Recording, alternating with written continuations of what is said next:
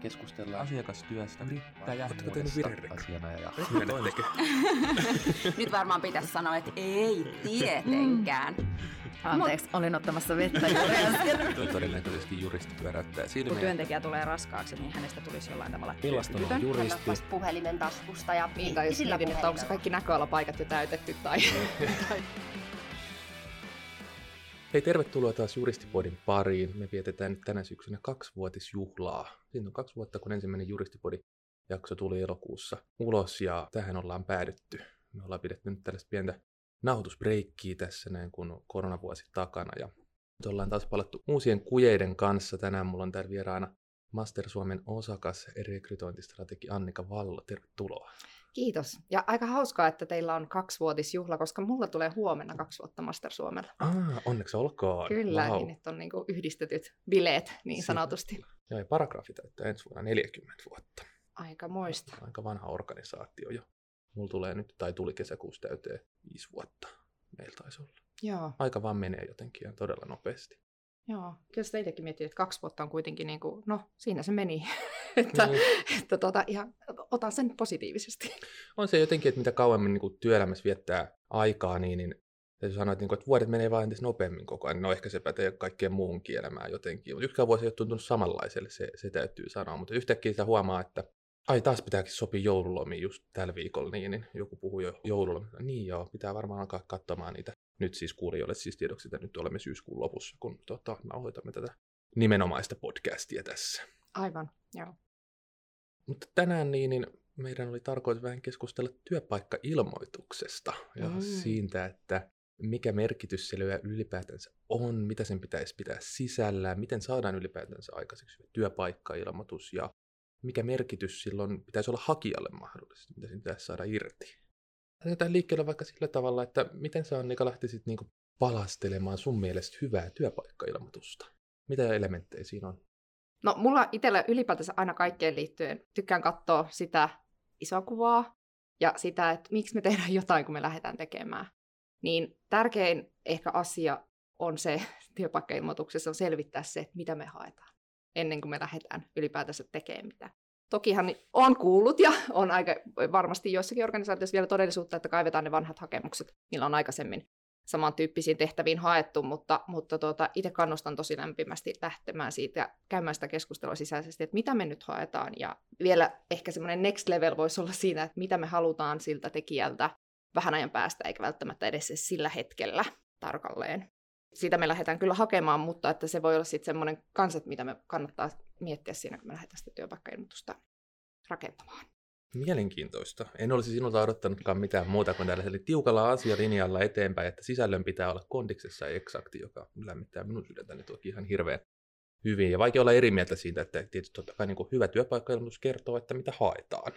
Mä oon ainakin käytännössä huomannut, että välillä on niin kuin isojakin haasteita. Siis Mm. on, on niin kuin tosi nafteja tehtävän kuvauksia niin, että siinä on niin kuin varmasti se on tosi selkeä niin kuin sille organisaatiolle itselleen, että kun puhutaan, että etsimme niin kuin sopimusoikeudellisiin tehtäviin tekijää, niin heillä on varmaan hyvin selkeä kuva siitä, että, että okei, että mitä ne sopimusoikeudelliset tehtävät täällä on, kun he tekevät sitä päivittäin, mutta kun joku niin kuin kolmas lukee sen niin, niin eihän se kerro mitään esimerkiksi vaikka, että minkälaisia sopimustyyppejä täytyisi hallita, että tehdäänkö jakelu, alihankinta, yhteistyö, osa, mitä sopimuksia me tehdään. Ja tämä on niin kuin yleensä se, että missä mun mielestä ainakin tässä niin kuin meidän professiossa helposti niin kuin mennään pieleen, liian geneerisiksi tai hahmotellaan oikeudenalojen kautta ja sitten ne oikeasti niin kuin käytännön työtehtävät, mitkä on merkityksellisen hakijan kannalta, niin, niin jääkin ikään kuin sinne piiloon. Mun mielestä se on myös toinen sellainen, miksi kiittelin tätä asiallinen lähtemistä on, että vähän liikaa välillä, tiedätkö, superlatiiveja ja kaikkea sitä sellaista, että tervetuloa tähän meidän dynaamiseen ja energiseen ja raikkaaseen tiimiin, joka varmaan on, en mä tiedä mitä mieltä sä, sä oot tästä tällaisesta, niin kuin, miten se sanoo, sanoo brändäämisestä. Mitä sun mielestä on? Niin, tai jos mietin, että onko se kaikki näköalapaikat jo täytetty, tai, tai tuota, tuota, joo, siis paljon semmoista kiertelyä ja kaartelua, ja just niin kuin toi sun esimerkki tuosta juristiprofessiosta, tasamaiston täysin. Sitten jos miettii ihan niin kaikkien organisaatioiden näkökulmasta, niin jos vaikka haetaan myy- myyntiin henkilöä, no itsellä myynnistä kanssa aika vankka tausta, niin se, että niin kuin, myynti itsessään on sisältäisen työ saattaa olla hyvinkin erinäköistä erilaisissa organisaatioissa. Että just nimenomaan ennemmin puhuttaisiin siitä, että mitä siellä työssä ja arjessa oikeasti tehdään, koska ne on niitä asioita, mitkä sitä hakijaa kiinnostaa, ja on myös niitä tavallaan seikkoja, jotka johtaa siihen, että me saadaan parempia hakijoita tai laadukkaampia hakijoita siinä mielessä, että ne sopii siihen meidän tehtävään. Ja sitten me ei myöskään tuhlata hakijoiden aikaa. Hmm. Koska sitten se ympäripyöreä fiilistely ja brändäys, niin voi olla semmoista, se houkuttelee semmoisia henkilöitä, jotka niin kun, ei ehkä haluakaan tulla meille, tai jotka ei sit sovi siihen, siihen yrityksen työtehtävään. Hmm. Miten mieltä sä oot, niin onko sun mielestä työpaikka-ilmoituksella joku maksimipituus? CVssä ainakin aina pyöritään, että yksi sivu tai kaksi sivua. Mikä on sun mielestä hyvän pituinen työpaikka-ilmoitus? Toi on tosi hyvä kysymys. Tietenkin tämä vähän riippuu siitä, kuka sen lukee. Mulle se on niin kuin, ytimekäs se sisältää olennaiset asiat, mutta sitten pitäisi tietää tosiaan, että kelle sen kirjoittaa. Ja sitten se on ylipäätänsä, eikö tämä ole ihan lain, sama lainalaisuus kaikessa viestinnässä, eli mieti, että mikä puhuttelee sitä henkilöä, joka sen tekstin lukee. Varmasti pätee kaikenlaisiin teksteihin. Eli tota, pitäisi pyrkiä kohdentamaan just ne, niin kuin pitäisi asettua sen hakijan asemaan ja miettiä, että mitä se sieltä haluaa tietää.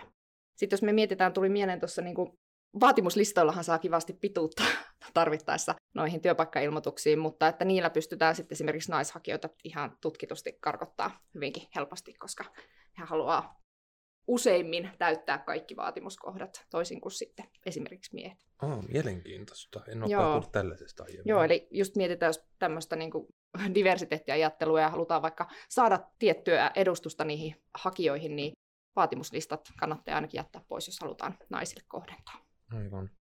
Ja tämä on mun mielestä niin työpaikka-ilmoituksen pituuskysymys on se, on, koska niin kuin mä näen työssäni niin kuin viikoittain sellaisia kolmen lauseen ilmoituksia, mm. että etsimme sinua tänne Seinäjoelle, ja sitten sellaisia kahden sivun ja jopa niin kuin, siis sellaisia niin kuin monen sivun niin kuin tehtävä plus organisaatioesittelyitä, missä on tosi kattavasti kerrottu kaikessa. Ja mun mielestä niin kuin, mä olen sun kanssa niin täysin samaa mieltä siitä, että sen itse työpaikka-ilmoituksen, mikä nyt makaa siellä jossain portaalissa, niin se pitäisi olla aika se tehtävä keskeinen ja pystyy niin kuin aika detskutasolla kertomaan niitä käytännön tehtävistä.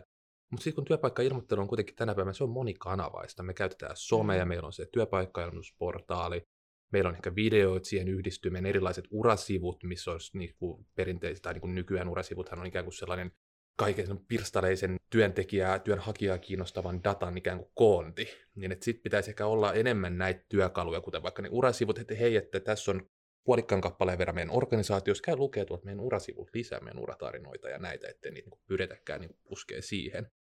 Ja sitten toisaalta niin kuin nämä tällaiset superlatiivit sun muut brändit, niin, niin mä niin kuin ymmärrän, että ne, ne on niin kuin tietynlaisia just tällä, niin kuin huukkeja ja ne voi vedota ja saada ihmiset klikkaamaan, niin jättäkää ne sinne sosiaaliseen mediaan.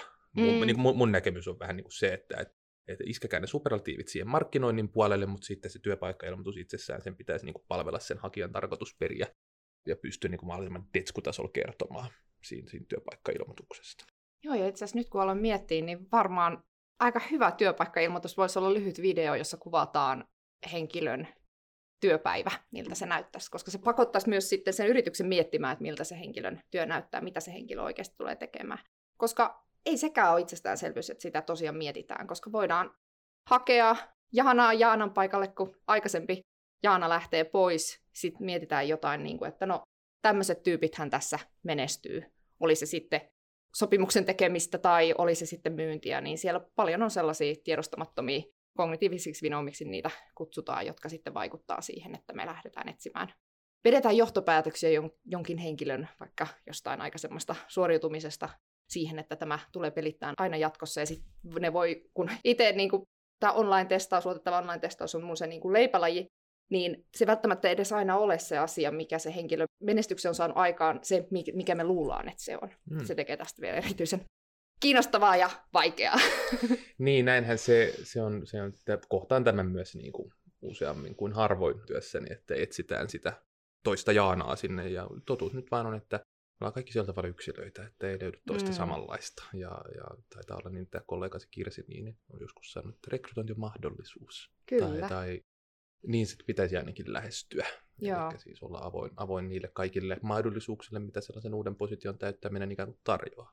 Mutta liittyen nyt esimerkiksi tähän vaatimusmäärittelyyn, ja jos todettiin, että että niin kuin ansiokas työpaikka-ilmoitus niin, niin pystyy niin kuin käytännönläheisesti ja niin kuin detskutasolla kertomaan kandidaatille sen, että hei, mitä tuolla ollaan hakemassa? Miten siihen päästään?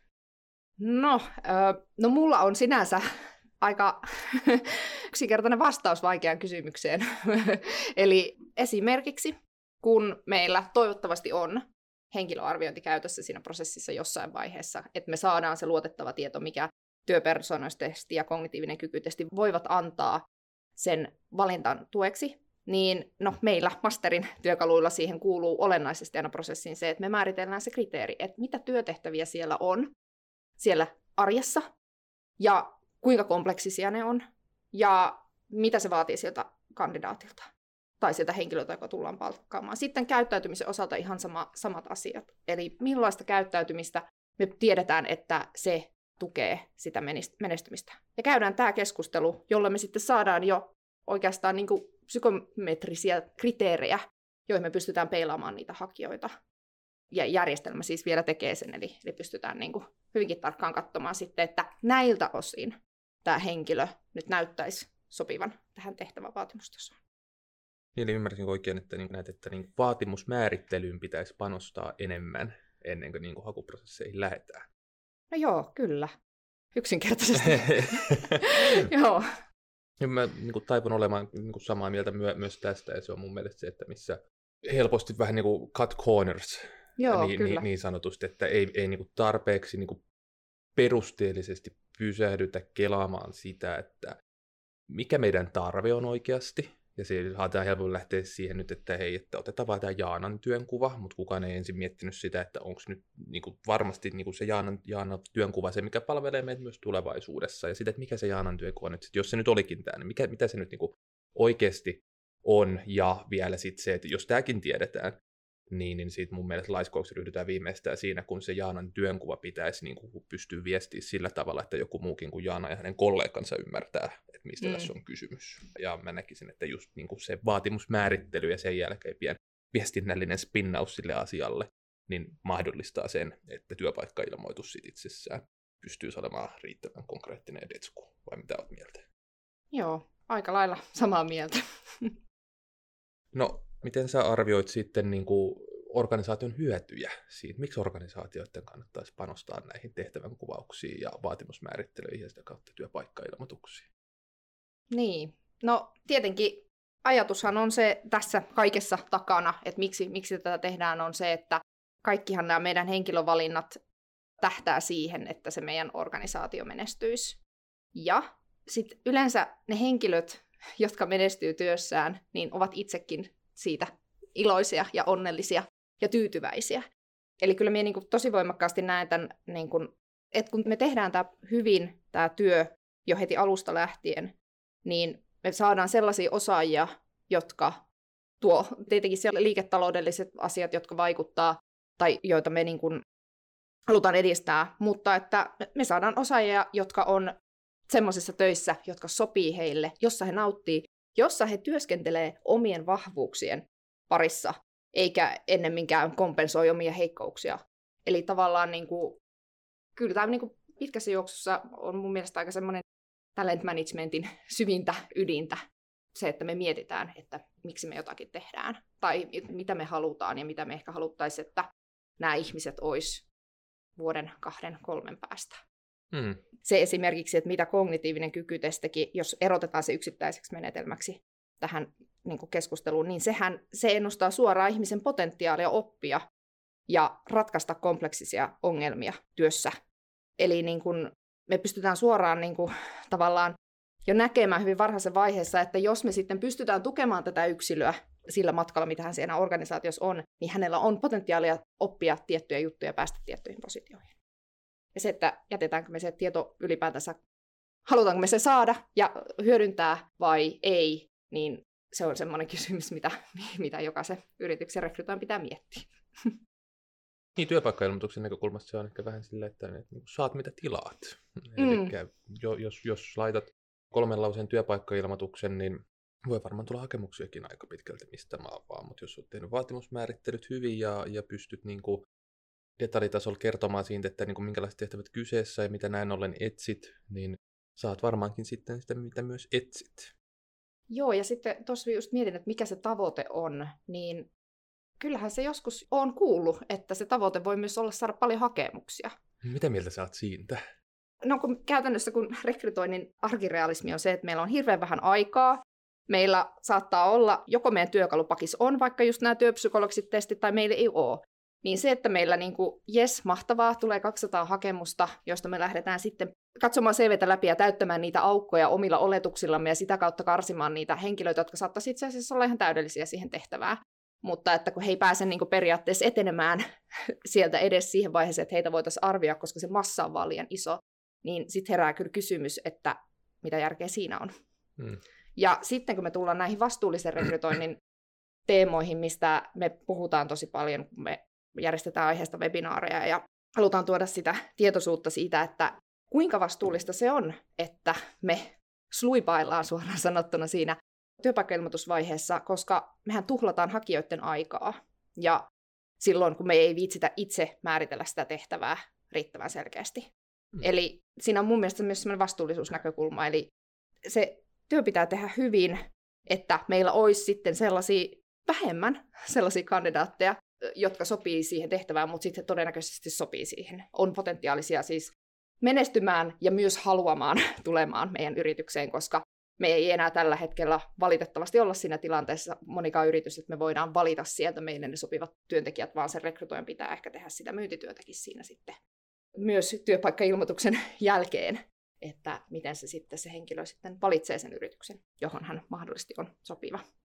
Vastuullisuus on mielenkiintoinen näkökohta, ja niin kuin rekrytoinnin vastuullisuudessa puhutaan vieläkin vähän liian, liian vähän, ja, ja sehän taas mun linkittyy suoraan hakijakokemukseen ja nyt, niin kuin, että se, että jos kandidaatti lukee työpaikkailmoituksen eikä sen jälkeen ymmärrä vielä, että, niin kuin, että mitä hän on tulossa tekemään, mutta laittaa nyt hakemuksen silti, koska hän haluaa uusia töitä, niin ei se nyt ainakaan niin hyvää hakijakokemusta tue. Ja hakijakokemus taas meidänkin tutkimusten valossa niin, niin on ihan olennainen tekijä siihen, että kuinka houkuttelevaksi työnantaja koetaan, eli minkälaiseksi työnantajan mielikuva jää, on aivan keskeinen vaikutus siihen. Ja vastuullisuuden hakijakokemuksista kautta työnantajan mielikuvan näkökulmasta, niin mun mielestä työnantajien kannattaa ehdottomasti panostaa tähän mun mielestä vähän tarkemmin segmentoivaan työpaikkailmoitteluun, koska mä, mä kyllä niin tässä meidän skenessä niin, niin omasta mielestäni valitettavasti niin kuin törmään useammin tähän more is more kuin less is mm. more ajatteluun, ja, ja mä oon aina ihmetellyt sitä just tämän takia, mitä sä kerroit, mm. että, että HRL ja siellä niin rekrytointikin, ne on ihan älytön kiire.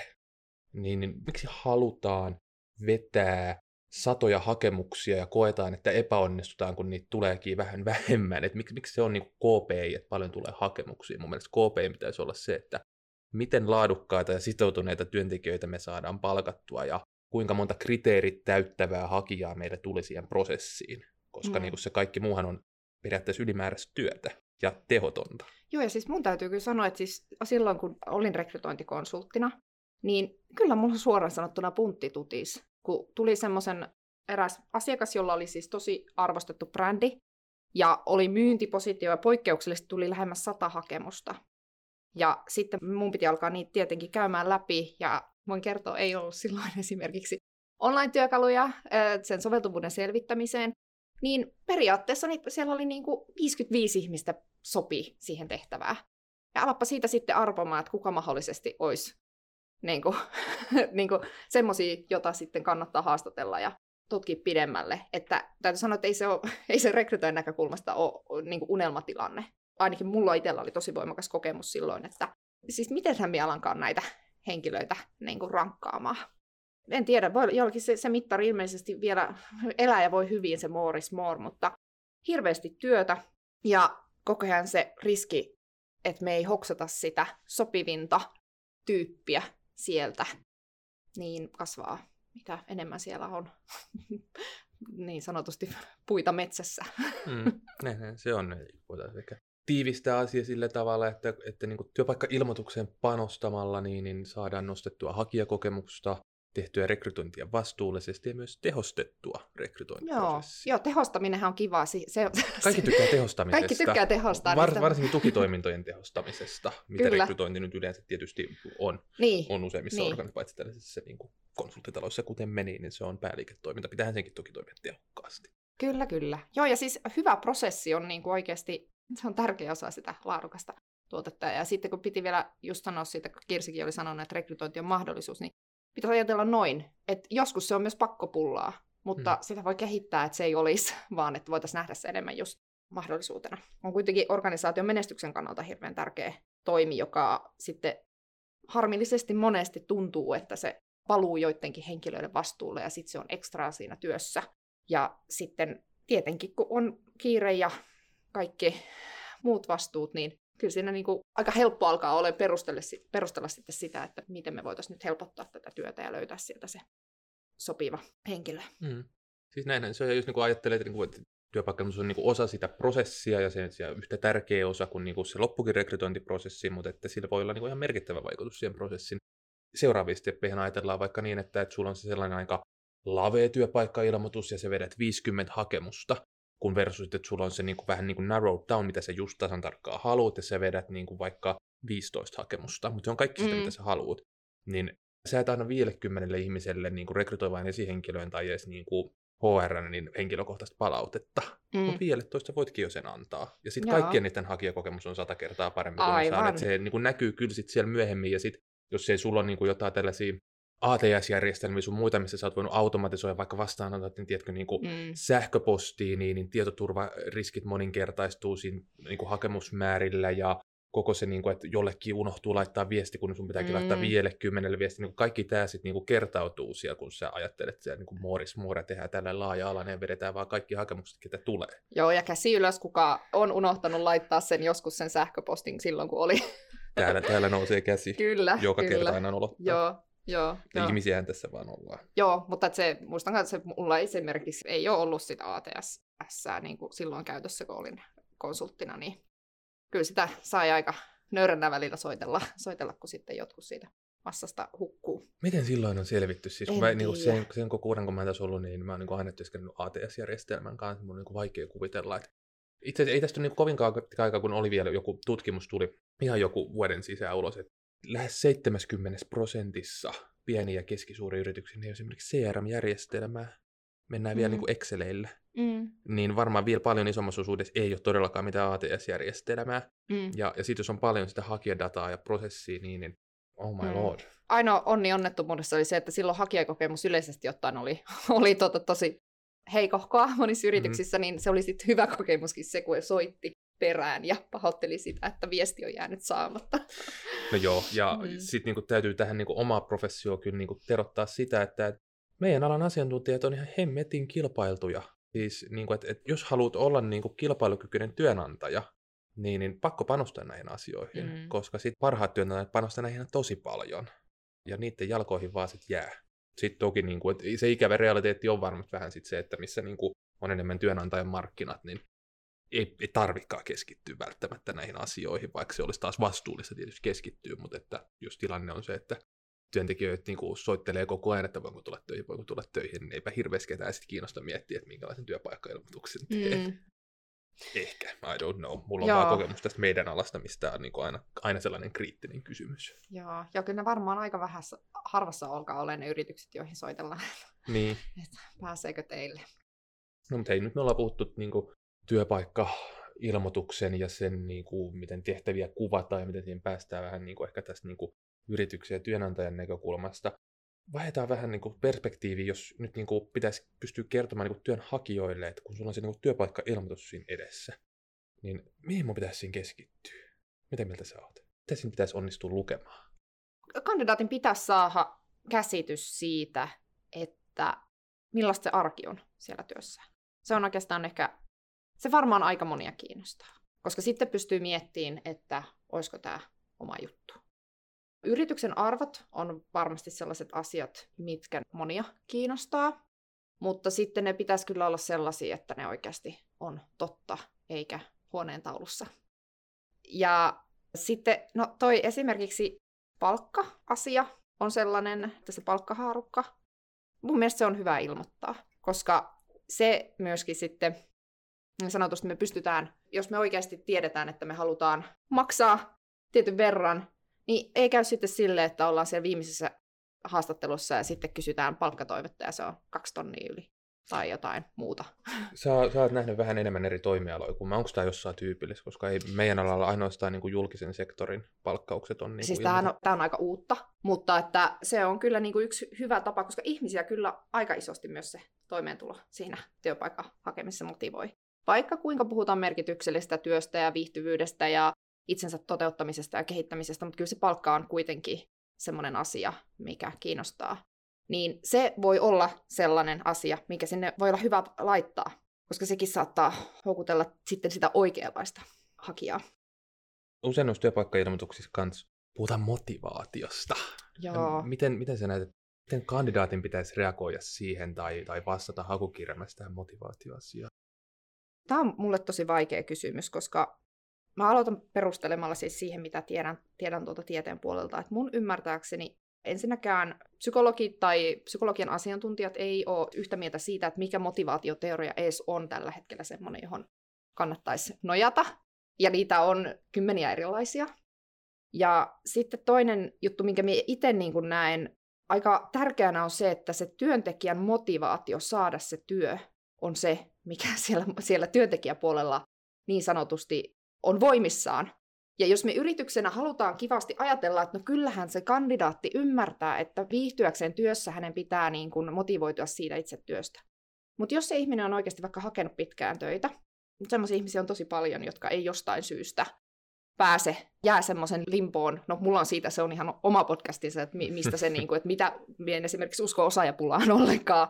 Niin kuin, että joissakin aloilla se on totta, niin kuin esimerkiksi, mutta nyt nähtiin Helsingissäkin se, että kun laittaa hoitajille paljon enemmän liksaa, niin nekin palaa, jotka on aikaisemmin lähtenyt alalta. Eli se, että millä tasolla meidän kannattaa arvioida sitä, ennen kuin se henkilö on ollut siinä työssä, sitä henkilön motivaatiota siihen työtehtävään, koska se, se on tosi vaikeaa.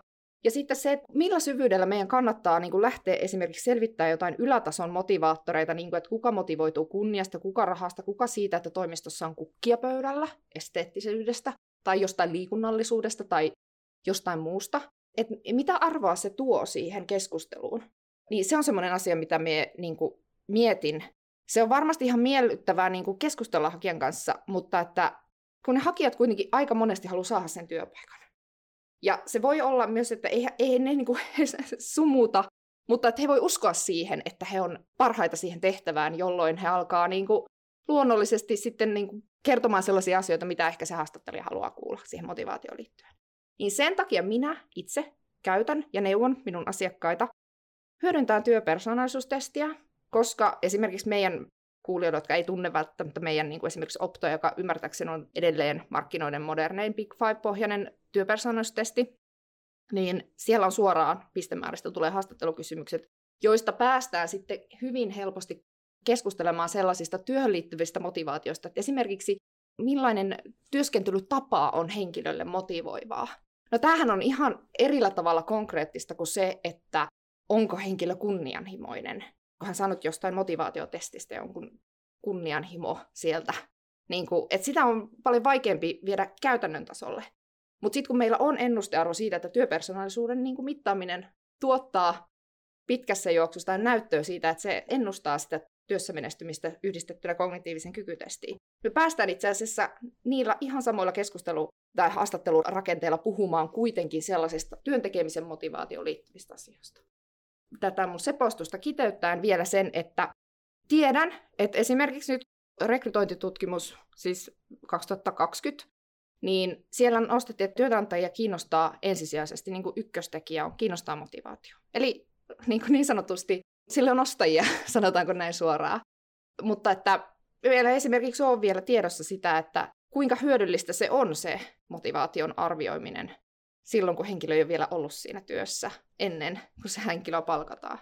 Vaan ennemmin kannattaisi keskustella mun mielestä niistä asioista, että mitkä siellä työssä on sellaisia elementtejä, joista hän pitää, koska sillä me pystytään tukemaan sitä johtamista sillä tiedolla, jolloin me sitten voidaan kun se henkilö pääsee, pystyy menestymään, kun me tiedetään hänestä tarpeeksi asioita, niin se sitten ruokkii sitä motivaatiota mahdollisesti.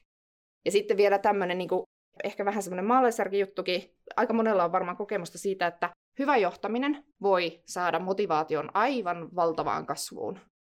Ja huono johtaminen vesittää sen hyvinkin äkkiä. Puhutaan viikoista, ehkä kuukausista. Eli niin kuin tärkeämpää olisi keskittyä siihen, että miten me voidaan hyödyntää henkilöarviointityökaluja siihen, että miten me voidaan tukea sitä henkilön onnistumista siinä työssä ja ylläpitää sitä motivaatiota, eikä selvittää ennen kuin henkilö on tulossa töihin, että mikä hänen motivaatio on, mistä hän motivoituu. Lyhyet virikaunis, vai vaikea olla mistään näistä asioista eri, eri mieltä. Mä oon niin itse kanssa sitä koulukuntaa, että kaikki, mitä niin kuin, vähän viileesti niin, niin motivaation liittyen tulee hakijan suusta ulos, niin on aina värittynyt sillä, että hän haluaa tulla johonkin tiettyyn paikkaan töihin. Ja se on mun mielestä aina just niin kuin haastava tilanne. Toinen haaste on sitten just se, että, että jos meidän pitäisi lähteä vaikka minun sanottamaan mun omiin motivaatiotekijöitä tässä, niin aikamoista puuroa siitä tulisi. Että mm. ylipäätään näiden asioiden sanottaminen yksilölle voi olla tosi haastavaa. Ja puhumattakaan sitten, että, niin kuin, että missä yhteydessä ne on sen jälkeen mihinkään niin kuin, tieteellisen tason motivaatiotutkimukseen, joka on aika heterogeenista, kuten esitit, eikä niin kuin tiedeyhteisössäkään ole yhteisymmärrystä siitä, että mikä motivaatio ylipäätänsä on ja minkälaista asiat siihen vaikuttaa, niin, niin aika hataralla pohjalla ollaan. Ja ehkä vielä niin kuin viimeiseksi se, että niin kuin sanoit, niin suoriutumisen ja menestymisen arviointi täytyy lähteä jostain muualta kuin siitä motivaatiosta. Me lähdetään vaikka itse liikkeelle, mitkä on työelämän tavoitteet, miten työnantaja pystyy tukemaan niissä, mitä odotuksia tällä henkilöllä on tätä tehtävää ja organisaatio kostaa, pystyy tämä organisaatio vastaamaan niihin odotuksiin ja sitten se kompetenssin arviointi, vastaako osaaminen sitä työtehtävää. Jos se ei vastaa, niin aika motivaatio voi olla heikos, jos joka päivä on yhtä taistelua. Ja sitten vielä viimeiseksi kognitiiviset kyvyt ja työpersonallisuus, onko ne linjakkaat sen kanssa, mitä se tehtävä taas vaatii. Ja nämä kaikki tukee sitten sitä motivaatio parempaa suuntaa. Ja siitäkin huolimatta niin, niin ei se motivaatio välttämättä pysy. Ajatellaan vaikka sellainen tilanne, että mä aloitan uudessa työssä huomenna ja ylihuomenna mun kumppani muuttaa Berliiniin, niin mun motivaatio varmaan olla täällä Suomessa töissä lasku kuin lehmän hanta, kun mä haluan lähteä sinne mun kumppanin mm. perään sinne Berliiniin. Niin mm. ei nekään sitä varmista. Että se motivaatio on sillä tavalla niin, kuin niin ailahteleva ja riippuvainen niin monesta muusta asiasta, kuin mitä siihen varsinaisen työhön liittyy. Joo, ja tuosta itse asiassa päästäänkin aasinsiltana siihen ihan konkreettinen esimerkki just siitä, että mitä me voidaan vaikka saada, kun me käydään työpersonaalistestin kautta keskustelua, koska kaikkihan kirjoittaa hakemukseen, siis se, että olen hyvä tekemään töitä yksin, ja, mutta olen kuitenkin tiimipelaaja ja jotain tällaista niin kuin, semmoista, olen nopea oppimaan ja kaikkea näitä muita. Tai tämmöisiä, niin kuin, että diplomaattisia vastauksia ollaan sekä että. Niin esimerkiksi voidaan niin kuin ihan konkreettisesti, milloin on mukava tehdä töitä yksin. Sitten käytännössä se saattaa se henkilö kertoa haastattelussa, että no joo, että nyt en ole kokenut, että kun meillä on aikaisemmassa yrityksessä ollut tämmöinen hybridmalli, että saa olla kolme päivää viikosta kotona ja mulla on tosi hyvät mahdollisuudet keskittyä kotona ja on kokenut, että se on tosi hyvä ja se toimii mulla tosi hyvin. Niin tämähän on ihan konkreettinen sitten semmoinen vinkki, että okei, tälle henkilölle voisi olla aika hyvä tarjota tämmöinen joustavan työnteon malli. Ja sitten jos me tiedetään vaikka, että no meillä on kellokortit ja kaikki tulee toimistolle, niin tässä nyt voisi olla sitten semmoinen asia, jota pitäisi puntaroida sen henkilön työssä viihtymisen näkökulmasta. Ihan konkreettinen esimerkki. Me itse asiassa kuulijoille vaan, niin me tehtiin Kirsin kanssa tästä ehkä vuosi vai puolitoista takaperin sitten melkein kokonainen jakso vähän liittyen tästä niin kuin motivaatioon ja, ja siihen suoriutumiseen ja menestyksen arviointiin, että ketä tämä meidän pieni lopun detour jäi kiinnostamaan. Me Annikan kanssa näköjään suhtaudutaan molemmat tähän aika intohimolla. Kannattaa käydä kuuntelemassa myös sitä jaksoa. Kirsi Laine oli vieras, en kuollakseni, muista juuri jakson nimeä. Se oli tosi hyvä jakso, koska se on niinku ihan myös sellainen niinku, tiedätkö, pähkinän kuoressa myös henkilöarvioinnista, hyödyistä ja merkityksestä henkilön niin kuin, työssä viihtymisessä ja sitten semmoiselta henkilöltä, joka todellakin tietää, mistä puhuu. Että. Ja, ja tuota, tähän työpaikkailmoitukseen ja siihen liittyen niin löytyy myös vähän lisävetoapua meidän materiaalipankista työnhakijoille nyt erityisesti, että mitä siitä kannattaa saada irti ja miten, mihinkälaisiin kysymyksiin kannattaa vastata työpaikkailmoituksen perusteella. Kannustan käymään tsekkaamassa myös sen ja, ja työnantajille, ketä jäi hakijakokemus kiinnostamaan, niin me ollaan Masterin kanssa tekemässä 4.11. Niin, niin hakijakokemuswebinaaria, missä puhutaan sekä tästä, mutta myös paljon muistakin hakijakokemuksiin vaikuttavista tekijöistä kannustan osallistumaan linjoille. Joo, eli varsinkin te, joiden ajatus henkilöarvioinnista voi olla enemmän sitä vanhakantaista, niin tulkaa kuuntelemaan, että mitä moderni, hyvää hakijakokemusta tuottava läpinäkyvä henkilöarviointiprosessi, miltä se näyttää nykyään. Niin siitä ollaan siinä webinaarissa myös puhumassa. All right.